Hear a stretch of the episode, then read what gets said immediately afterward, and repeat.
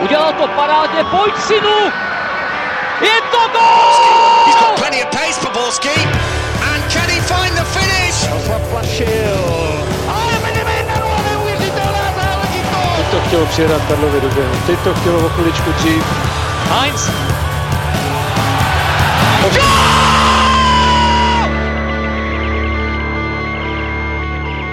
Dobrý den, vítejte u dalšího dílu Fotbal Focus podcastu. Pro dva nejlepší české kluby posledních let to byl hodně turbulentní týden. Sparta vydřela výhru v Beračevě a Plzeň kapitulovala doma s Astrou, potom si ale oba týmy role prohodily a Viktoria ve Štruncových sedech proti Letenským vybojovala důležité tři body. Podíváme se taky na formu Slávie a jak dlouho ji může vydržet, ale taky na trápení příbramy. Od mikrofonu zdraví Ondřej Nováček a s námi tu je Honza Podroužek z Deníku Sport. Ahoj. Dobrý den, ahoj. No a tradičně pak Pavel Jahoda a Martin Vajc z webu Sport.cz. Ahoj. Ahoj.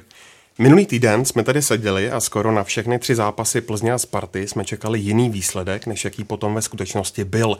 Který z nich byl pro vás nejpřekvapivější, kluci? Tak já si myslím, že se shodneme podle mě, že to byla asi Plzeň, od které každý čekal, že vyhraje doma, protože Astra do zápasu šla z 12. místa v rumunské lize bez, ve špatné formě. Tým byl, když to řeknu slušně, tak nebyl v dobré psychické pohodě. Trenér sám chtěl snad rezignovat a potom jsme viděli, co se stalo, kdy sám trenér Pivarník po zápase řekl, že to byl nejhorší výkon Plzně na podzim, si se nepletu. Takže pro mě určitě to byla Plzeň. Pro mě to bylo asi nějak dvojsečný v tom zápase určitě Evropské ligy, oba ty zápasy Plzně a Sparty. Mě překvapila Plzeň asi herně a Sparta výsledkově, protože jsem opravdu jakoby nečekal, že Sparta v Berševě dokáže vyhrát vlastně vzhledem k tomu, že tam nevyhrál že jo, ani Olympiakos a ani Southampton a opravdu to jakoby urvala hodně se štěstím asi dá se říct podle mě. A takže tam si myslím, že to bylo zase hodně o výsledku, který jsem nečekal. A Plzeň asi určitě jako herně mě překvapila vzhledem k tomu, že eh, z hlediska obrany, že už eh, určité věci vlastně dokázali eh, napravit od toho začátku sezóny, který jim vůbec nevyšel. Honzo, pro tebe? Já to vidím podobně jako Martin. Oba dva ty týmy Zejména Sparta teda tomu šla, ono říká se, jaký měla štěstí a tak dál. Berševa předvedla docela dobrý výkon a navíc bylo vidět, že má i velice dobrý fotbalisty a asi se dá říct, že možná i lepší fotbalisty než Sparta, co se týče hlavně techniky a tak dále.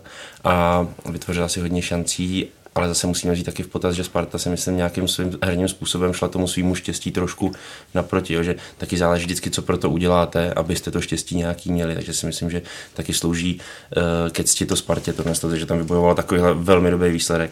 A co se týče Plzně, tak tam uh, já jsem skoro až jako si hrál s myšlenkou, jako, jak je možný, že ten tým takhle úplně vyšumí, jo, prostě v takovém zápase jako čím to může být, vůbec jsem to nechápal, protože jsem na tom zápase byl a třeba křídla Petržela Zeman jsou poměrně rychlostní hráči, kteří umějí hrát jeden na jednoho a najednou od nich tam nebylo vůbec nic. Jo. Přesně v tomhle směru jsme se tam bavili minule, že ty předchozí zápasy právě na křídlech ta Astra totálně hořela, jak, jak Austria, tak i Řím eh, jí dělali strašné problémy po křídlech a Plzeň naopak v druhém poločase, úplně v druhém poločase to bylo totálně vidět, ne, nevytvořila si vůbec nic. Svým způsobem to ale vlastně nebylo úplně takový překvapení vzhledem k tomu, že Plzeň už myslím 12 zápas v řadě v evropských pohárech nevyhrála. Tím pádem se vlastně dá říct, a hodně často měla právě problém v momentě, kdy potřebovala vyhrát a šla vlastně jakoby do plných a e, v momentě, kdy vlastně potom už v té první vlně nějakého útoku museli být ti krajní obránci, ti, kteří zastavovali jako první útoky a potom už se to na ně valilo, takže tam si myslím, že to ještě musí hodně Plzeň napravit na té evropské scéně, aby, se, aby byla konkurenceschopná. Pojďme to rozebrat podrobněji. Začneme u prvního zápasu z té velké trojce. Sparta cestovala na jich Izraele a pojel na svém novém stadionu, jak už jsme říkali, celý rok neprohrál. A byla to až Sparta, která sérii Berševy prolomila. Nebyl to nějak přesvědčivý výkon, přece jenom nečekalo se tam trochu víc. Sparta v podstatě ta jenom bránila, ta se nedostávala vůbec do hry. Tak jako výkonnostně asi ano, ale já si myslím, že Sparta tam jela s tím, že pod by byl zlatý prostě za té současné konstelace, která je, kdy chybí zá, polovina základní sestavy. Já si myslím, že, že trenér Holoubek nastavil dobrou taktiku vzhledem k faktu, že počítal, jaká je ve Spartě Marotka, tudíž tušil, že proti Plzni ten tým nebude nějak zásadně odlišný, tudíž tady ta hra z, z, bloku a vyrážení na nějaký protiútoky bez nějakého výrazného pressingu byla ideální na šetření sil kor v izraelském prostředí a podnebí. Já si myslím, že přece jenom, i když to bylo hodně o Koupkově a Sparta dobře bránila z toho bloku, tak asi bylo vidět, že Hapoel přece jenom v tom zápase z toho asi měl vytěžit víc, než z toho nakonec vytěžila.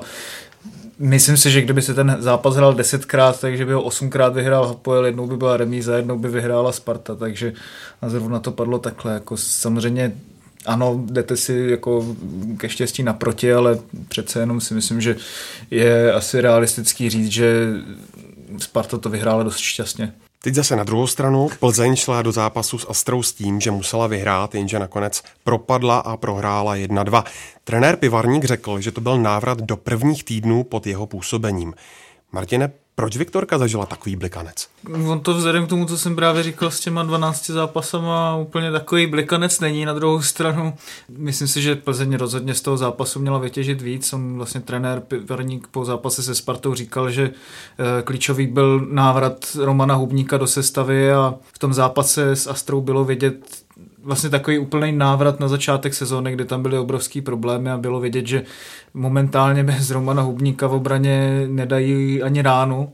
I když si myslím, že to bylo dost eh, i o individuálních chybách ostatních eh, hráčů, třeba Limberského rozehrávka, když, když tam měl Hořavu, který se mu tam nabízel. Hořava ale potom zase při tom prvním gólu eh, nepohlídal vůbec náběh, zorientoval se až pozdě, takže tam si myslím, že to bylo hodně o nějakých individuálních chybách, plus teda to, že hráli vlastně do plných a neměli, neměli tam velké zajištění a to si myslím, že Plzni vlastně hodně nesvědčí tady tohle, když, když jakoby musí v momentální situaci jít na to hodně aktivně a, a vyhrát to. Jako. Pojďme se podívat na zápas podzimu. Plzeň sice měla být velkým favoritem, jenže potom, co vyhořela s Astrou do duelu se Spartou, nešla zrovna v nejlepším psychickém rozpoložení a najednou mohli být na koně letenští. Proč to ale nevyužili, Pavle? Tak když se na to podíváme, tak Plzeň sice prohrála s tou Astrou, ale na druhou stranu do té doby se vezla na vítězné vlně a ne, ne, nejsem si úplně jistý, že by jeden zápas tak moc srazil. Pak tady máme další faktor, že Plzeň zůstávala doma, takže nikam necestovala. Přičtěme k tomu, že prostě je tady ta série, kterou Plzeň proti Spartě má, což jí určitě pomohlo, že si řekla, hele, jde nám to, půjde to, dáme je. Ten tým je určitě psychicky silný, si myslím, Honza určitě jo. bude vědět. A další výhoda, která je podle mě zásadní, že na Spartu měla čtyři body, takže si řekla, kdyby jsme úplně kdyby jsme prohráli, nic se neděje. Na, naopak Sparta, která je decimovaná zranění, jela do Plzně s, s tím vědomím, že pokud prohraje, bude mít sedm bodů, co se taky stalo. Ale je důležité podle mě říct, že do toho gólu, který padl prakticky po půl hodině hry, tak ta Sparta hrála podle mě mnohem líp, byla nebezpečnější a aktivnější než, než Plzeň a e, tu Plzeň přehrávala, takže v podstatě tu Spartu srazil až ten gól. Já bych s tím úplně nesou, já si myslím, že tím, jak cestovali, jak mají ten tým, prostě nemůžou mít. Já si naopak myslím, že fyzicky poněkud Sparta nemohla vydržet tohle napadání celou poločas. Ten Kolim samozřejmě ubral, ale Plzeň už od 20. minuty šla nahoru. A já si myslím, že taky faktor to, že Plzeň měl takový pomalejší start, byla ta změna taktiky, která se teda ve finále stala asi klíčovou a ten tým si na to asi chvilku zvykal. Ale myslím si, že prostě Sparta už nemohla udržet to napadání celý, celý poločas. Honzo, v čem se zase Plzeň o tolik zlepšila, že jí Sparta nedokázala více prověřit v obraně? No, tak eh, především, především je to tím kádrovým nedostatkem Sparty, že prostě uh, Sparta nemá v této chvíli prostě nejlepší tým v lize, i kdyby se jí všichni hráči uzdravili. No, o tom jsem přesvědčený. Uh, proto prostě má svoje limity, kvůli kterým si myslím, že je momentálně pro ní Plzeň velkým soustem. Jako, byť to zní možná drsně, ale, ale to, že jsou ty kapátí v lize, prostě není náhoda. Jo. E, nevyhráli nad žádným týmem z první pětky. Jak to je možné, že Sparta nemá nejlepší tým v lize? Protože se přestupní období, co přestupní období, ten kádr opravdu oslabuje. Oslabuje se o nejlepší hráče, což, což člověk pochopí. Sparta má být přestupní stanice, má to být podobně nastavený jako například v Bazileji, eh, která vyloženě kupuje hráče s tím, že jednou chce prodat do velkých klubů, ty hráči tam s tím i přicházejí a na tiskových konferencích, kde jsou uváděni, říkají, že je to pro ně přestupní stanice. Je to normálně přiznaný prostě. A něco podobného podobný systém by měl být nastavený ve Spartě, čili je v pořádku, že ty nejlepší hráči, kteří se eh, nejvíc ukážou té Spartě a mají ty největší předpoklady, tak potom odcházejí dál, ale Sparta musí být dostatečně silná eh, ve, scoutském, ve scoutingovém oddělení, ve, ve sportovním úseku, aby je dokázala nahradit. To nedokáže, to v žádném případě nedokáže. Je správně, že třeba odcházel teď jako Brabec do Chenku. Ano, ano. Je to prostě, eh, dokonce mohl třeba odejít i o rok dřív, jako klidně, jo, protože to jsou všechno hráči kolem toho, když řeknu od nějakých 20 do 24 let, kde už opravdu musíte přemýšlet taky eh, nejen, nejen o svém týmu, ale musíte přemýšlet i o obecně českém fotbale, o tom hráči a to, jak vlastně ho posun, posunou dál. Když, když by Jakub Rabec zůstal ve Spartě, tak by zůstal takový, jaký je, stagnoval by. Nebylo by z něj asi nic víc už. Už tam došel nějaký svého stropu a on se musí posunout se dál a tomu belgická liga možná umožní. A... Já si jenom, když do toho vstoupím, já si právě myslím, že teď Sparta už je možná v takovém bodě, kdy tam má vlastně ty hráče, který, na kterých by měla stavět. To znamená Holek, Vácha, Dočkal do jisté míry jsou přesně v takovém tom věku, kdy už asi jako nikam do velkého týmu v zahraničí prostě nepůjdou a uh, Nemyslíš samozřejmě... si, že Vácha půjde někam do zahraničí? Tak jako může samozřejmě pořád jít jako třeba do druhé Bundesligy nebo někam prostě do Darmstadtu, že jo, to jako může, že jo, ale nebude to takový, že by se ta jeho kariéra opravdu už někam raketově posunula, to se prostě nestane a ty kluci to vědí a myslím si, že si to uvědomují možná víc než třeba před rokem, před dvěma a možná to může mít vliv na jejich nějakou motivaci. Tak samozřejmě, protože to je vždycky problém u Sparty, že buď bude mít hráče, na kterých bude jako stabilně stavět, že? ale oni se že neposunou už zas tak moc kvalitativně dál, anebo bude mít ty mladý kluky, který ale za dva, za tři roky prodá maximálně. Takže tam je prostě strašně těžký jako nějak dlouhodobě stavět tým a nastavovat nějakou koncepci, protože vždycky se to hodně odvíjí od těch hráčů, jaký máte a podle toho taky uspůsobujete tu taktiku. Eh, minulý týden jsme se tady bavili o tom, že zápas se kromě jiného může rozhodnout v záloze, když by jeden tým mohl přečíslit druhý. Plzeň šla do zápasu s rozestavením 4-2-3-1. Sparta zase hrála na čtyři záložníky. Měla díky tomu Plzeň v zápase výhodu, Martine? Já si myslím, že měla výhodu, co se týče obrané fáze. To bylo vlastně i tím, jak už jsme se tady o tom bavili, že nešla do toho zápasu vyloženě s tím, že potřebuje vyhrát, že pro ně byla dobrá i remíza, takže mohla hrát jakoby ze zajištění obrany. Tam prostě bylo vidět, že když je tam hromada s Hrošovským, tak je, jsou mnohem více jakoby přirozeně defenzivně ladění než, eh, než Hořava s Kačem. To znamená, byl tam vždycky někdo, kdo je mohl stínovat. Ale co si myslím, jakoby směrem dopředu, aspoň ze začátku to tak úplně vědět nebylo. Myslím si, že pro hostující tým, když přejede z 4-4-2, tak vlastně ta obrana z toho nějakého bloku těch tří line je docela v pohodě v momentě, kdy ty útočníci tomu pomáhají a stahují se, což si myslím, že nebo stahují, no tak jako nebo třeba i vysunují, že při presinku, což se v, z hlediska té Sparty dělo ale potom, až dostala vlastně Sparta gól z té standardky, která to v podstatě dá se říct rozhodla, tak e, tam bylo vidět, že Sparta nedokáže najít nějaký plán B že, no, e, v, tom, v tom zápase a nějakým způsobem vlastně potom z Plzeň i tím, že Spartě doš, došly síly, tak vlastně převzala kontrolu a tam už si myslím, že ta její převaha v té záloze byla poměrně důležitá. Plzeň Spartu porazila už po páté v řadě, dá už se mluvit i o psychickém bloku, nebo proč letenští v tom zápase dlouhodobě nezvládají, Pavle? Tak asi se dá jako mluvit o psychickém bloku, přece jenom dřív platilo v Lize takové to, že když se jde na Spartu, tak už někde před Prahou prohrává se 2-0. U Průhonic se prohrává 2-0. Tohle, tohle mně teďka přijde, že když Sparta jde do Plzně, tak na dálnici ona prohrává 2-0 trošku nadsazeně, ale já si myslím, že tam určitý blok je, plus musíme připočíst to, že Sparta většinou do těch zápasů z Plzní jde v horší pozici, což jí taky asi nepřidá. Co jste v té souvislosti říkali na výkon Kosty? No tak eh, zase musíme umět toho hráče pochopit, tak eh, kdo hrál fotbal někdy, tak s ním sloumali emoce určitě a tohle je samozřejmě nepřiměřený a je to neadekvátní a dít by se to nemělo. Hmm. Myslím si taky, že trenér David Hloubek byl na sebe možná až moc přísný, že řekl, jako, že se mu vyloženě to střídání nepovedlo jak to mohl tušit, že, tohle to, že, ten, že ten Kosta bude předvádět takovýhle jako manévry úplně pochopitelný. Ale vrátím se k těm emocím, no tak ten fotbal je přináší a vy ho v nich hrajete a vy musíte ukočírovat. Jednou se to nepovede, jako teď Kostovi. Eh, on týmu samozřejmě, když se o tom budeme bavit eh, fakticky, tak tomu týmu vůbec nepomohl, naopak mu uškodil a měl být ještě vyloučený. Ano, tam to, a já si myslím, že to nebyl jenom Kosta, že tam na hráčích Sparty byla strašně znát frustrace a díky tomu taky v druhé poločase si Sparta v podstatě nevytvořila nějaký tlak, který by ohrazil Plzeň, protože ten zápas byl strašně rozkouskovaný. Ať už Kosta, nebo byl třeba i Božek dočkal, prostě byly jasné fauly, mi přišlo jasné fauly a jak, jak říkal Honza, kdo hrál fotbal, tak to zná, prostě faulujete, stejně si zanadáváte, hele, prostě to nebyl faul, protože to v ten moment máte takový pocit, ale stejně i Bořek dočkal, i Václav Kadalec se tam hádali úplně zbytečně v některých momentech a stálo je to drahocené vteřiny. To bylo vidět na Kostovi, že právě jak ta Sparta neměla dostatečný jako důraz a, a možná i ty fyzické síly po tom dlouhém cestování, tak Kosta, když na to 60-70 minut koukal z lavičky, nehrál v, v, tom, v, té, v té Izraeli a říkal si, jaké by to mohlo být na tom hřišti, tak prostě celé jasně byl přemotivovaný, ale bylo to až komický, jak moc do toho šel. Taky jako prostě častoval tím, že je jednička, nevím, no. komu, zatím nevím komu, ale někoho tam podpořil. A Mirka Topolánka. Přitom ale jeho nasazení do toho zápasu mělo jako svoji logiku, jo, tak David Loubek to odůvodňoval tím, že předpokládal, že bude Spartě přibývat víc standardních situací útočných, že jo, a v tomhle tom je Kosta dobrý, že jo, jako v hlavičkových soubojích a tak dále, to by se hodil, jenže bohužel naopak se to ukázalo jako tak proti Spartě spíš. Stejně se k tomu ještě vrátím.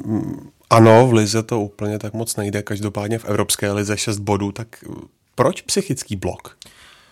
Jako to už je častý no, u Sparty. Když ona musí, tak to ten výsledek nevybojuje. Když se od ní za stolik nečeká, tak je to pro ně ideální pozice a tady to bylo jako během pár dní jasně vidět, no, ob, oba, oba, obě ty věci. Podívejme se, jaké ty výsledky byly proti Interu, který přijel na Spartu si, nevím, podívat se po Praze, dát si pivo a nevím co všechno a proti Berševě, která tlačila celý zápas a kdyby se jí povedla jedna střela, tak to vypadalo úplně jinak. Naopak Sparta z jedné šanci dala gol, takže já bych zase ty dvě výhry, které jinak jsou strašně super, slova proti tomu, ale zase bych to úplně nepřeceňoval ve spojitosti s ligou. V posledních letech byla v souvislosti se zápasem Plzně se Spartou velká pozornost kladena taky na rozhodčí.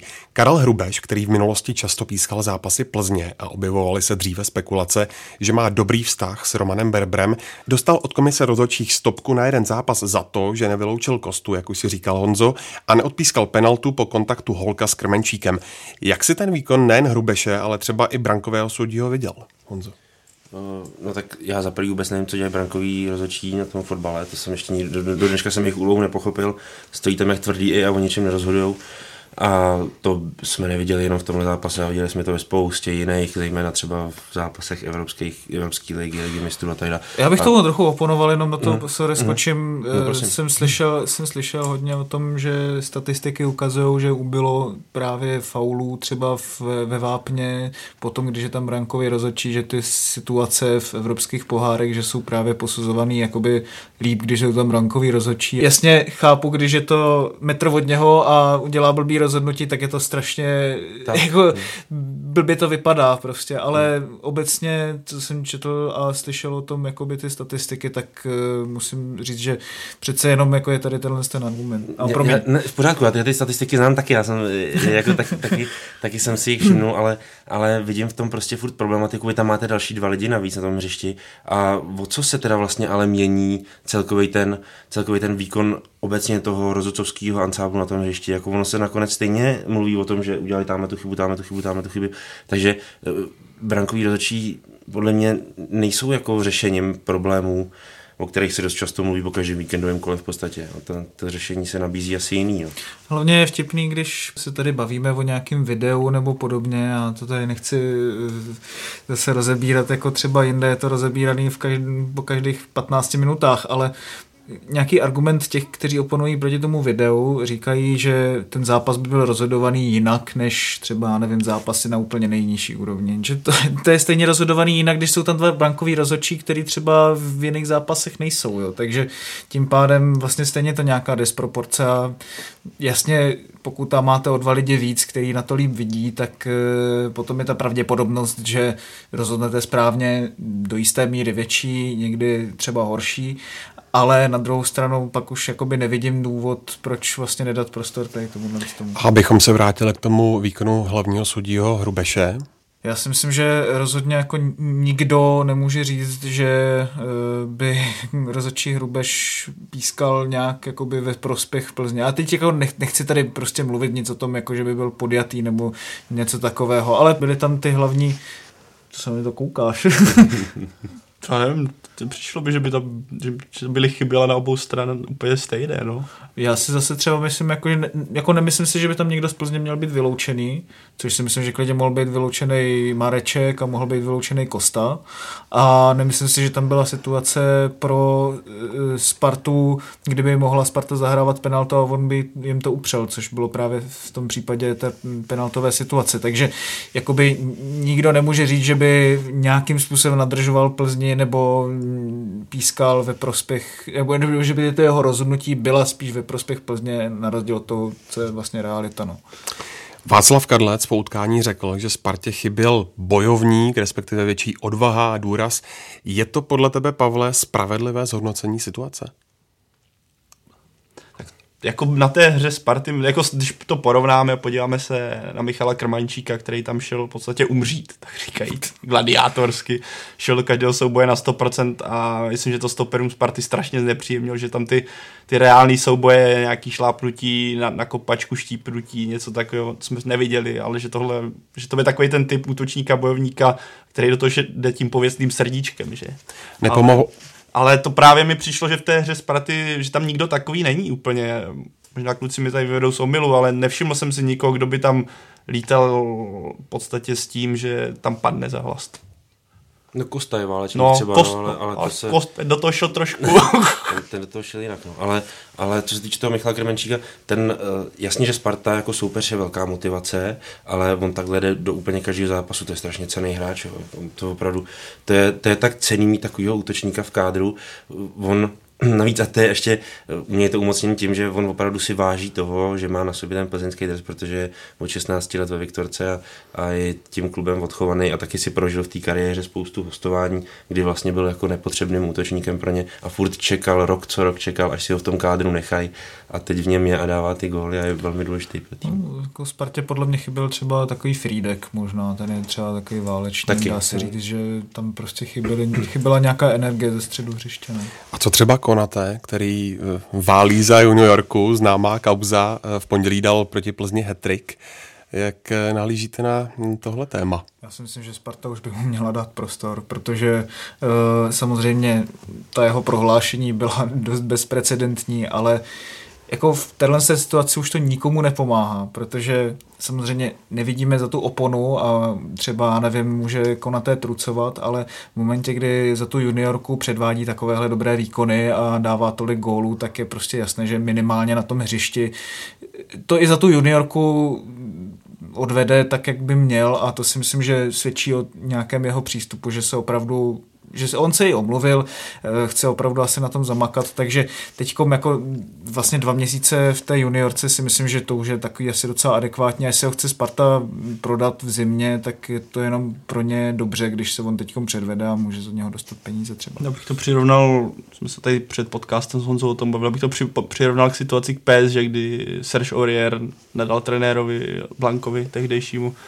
do nadal v podstatě spoluhráčím do toho samého, což mi přijde možná ještě dokonce horší, protože si nedokážu představit, že takového hráče vezme ten kolektiv zpátky mezi sebe. A podívejme, je zpátky, nebo byl už minulé sezóně zpátky, dokonce v létě byl kapitánem a teďka předvedl zase na africkém poháru zase, nebo za reprezentaci to, co předvedl, takže ten člověk, on to asi nebude mít úplně srovnané v hlavě, ale je vidět, že se dá i taková propast nějak překročit. Takže na letné by podle vás měli zahodit eh, moralitu a rudé srdce za hlavu a vzít ho na milost. Já v tomhle tom stojím teda proti klukům, jestli, jestli to můžu dosáhnout. Protože, ne, protože, protože tam opravdu musíte vzít uh, ten faktor té kabiny a toho, že um, to je kolektivní sport, jo, spolupráce a tak dále, že to, to nejde pořád hrát na sebe a jako já chci jít tam a tam a jestli mě nepustí, tak nebudu trénovat, co to je za přístup, to neexistuje. I za cenu toho, že by mohl udělat potřebné body? No, to je bohužel Víte co, vy vždycky na základě nějakého rozhodnutí obětujete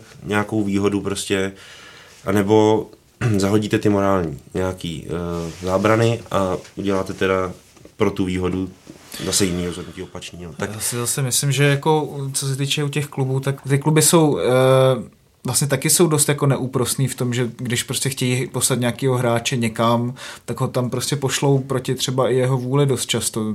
Kluby taky nemůžou být v té úplně totálně moralistní pozici tady v tomhle tom a myslím si, že by to bylo docela pokrytecký. Ale on měl v tomhle dobrou poznámku, že by to, ani bych to nestahoval na klub, ale spíš jak funguje kabina, protože jestli konáte už před tímhle incidentem, já nevím, jaké je tam situace, ale třeba byl na, je tam v každé kabině nějaký jádro, který drží pospolu a někteří hráči tam prostě zapadají a třeba jsou jako na okraji toho, řekněme. A pokud on v téhle situaci byl na okraji té kabiny, kde prostě neměl tam třeba úplně skvělé kamarády, držel se nějaké malé skupince, tak ten, ta sestava, ten tým ho nikdy nemůže vzít zpátky za tohle. Pokud naopak byl třeba v jádru, byl v té partě, držel se, tak věřím, že to ten tým střebá víc, ale já fakt netuším, jak, jak to tam je, bylo a bude. Nejvyšší česká fotbalová soutěž, ale samozřejmě není jenom Plzeň a Sparta. Nahoru se totiž jde taky Slávie. Nejen o ní si budeme povídat už za chvíli.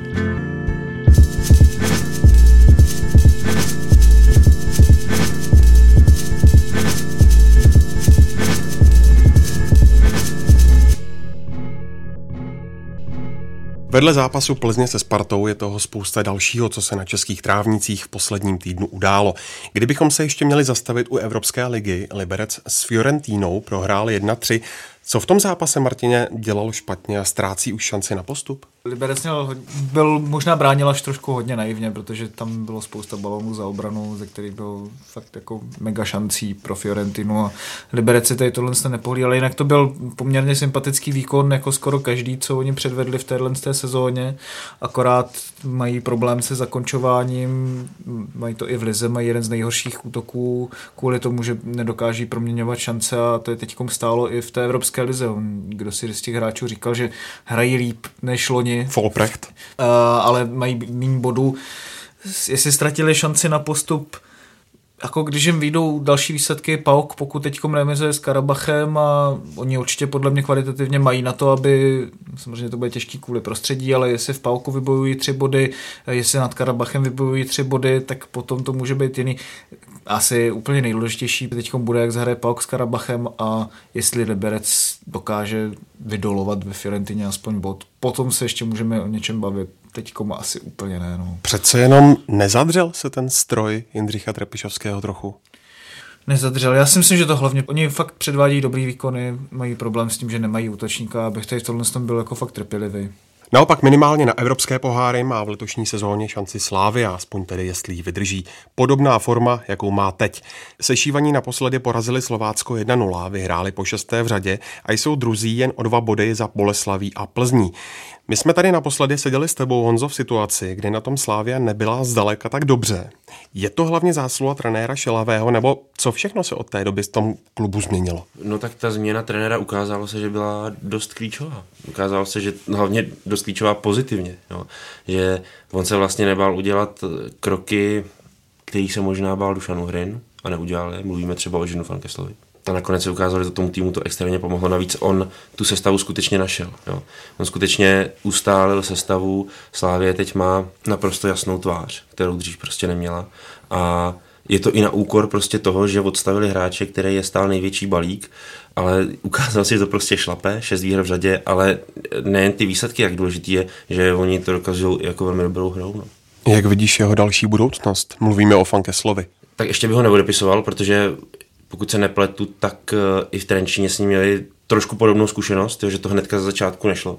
Takže třeba se ještě probere a ještě leco může předvíst. Takže bych asi to nechal u toho, že prostě počkejme, no, a těžko se teda předvídat, no tak momentálně na to opravdu není, aby hrál v základní sestavě a myslím si, že byl dokonce předržovaný v té základní sestavě, že možná z ní měl vypadnout ještě dřív, teď teda bude záležet na něm, no asi podle mě tu nejbližší šanci dostane až na jaře, no teďka si myslím, že Slávě dojede v té formě podzim a pak až teprve přijde možná jeho čas. Ty jsi byl na tom utkání se Slováckem, které Slávě vyhrála 1-0.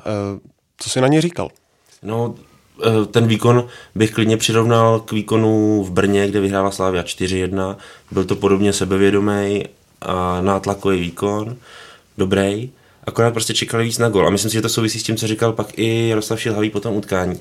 Že si myslí, že někteří hráči v tom domácím prostředí bývají opravdu víc takový svázaný, víc, víc nervóznější. Byť ty hráči to třeba úplně nepřiznají, ale ono je opravdu něco jiného věc do Brna kde na vás tolik ty vaši fanoušci jakoby nedošáhnou a pak něco jiného hrát v Edenu doma, kde opravdu vidíte na tu tribunu sever a ty to po vás chtějí, ty tři body, je to určitě jiná situace, možná proto i přijdou nějaký zahozený šance a tak dále a musíte víc se na to, na to vítězství natrápit. No. Ale zase si myslím, že je dobře, že Slávě dokáže vybojovat tři body v situaci, kdy je musí vybojovat a myslím si, že ty výkony potom navážou na ty výsledky. Já si myslím, že Šilhavý v každém tom klubu, podle mě, ve kterém byl, dokázal prostě stavit od základů a ty základy jsou strašně důležité a Slávia teď má výbornou organizaci hry a potom na to všechno se to bude nabalovat a myslím si, že Slávia tady v tomhle tom má jako ideálního trenéra. A výhodou pro Slávy je, že široký kádr, který má, když se podíváme, na, podíváme se na tu ustálenou sestavu, jak už tady Honza zmiňoval, kterou našel,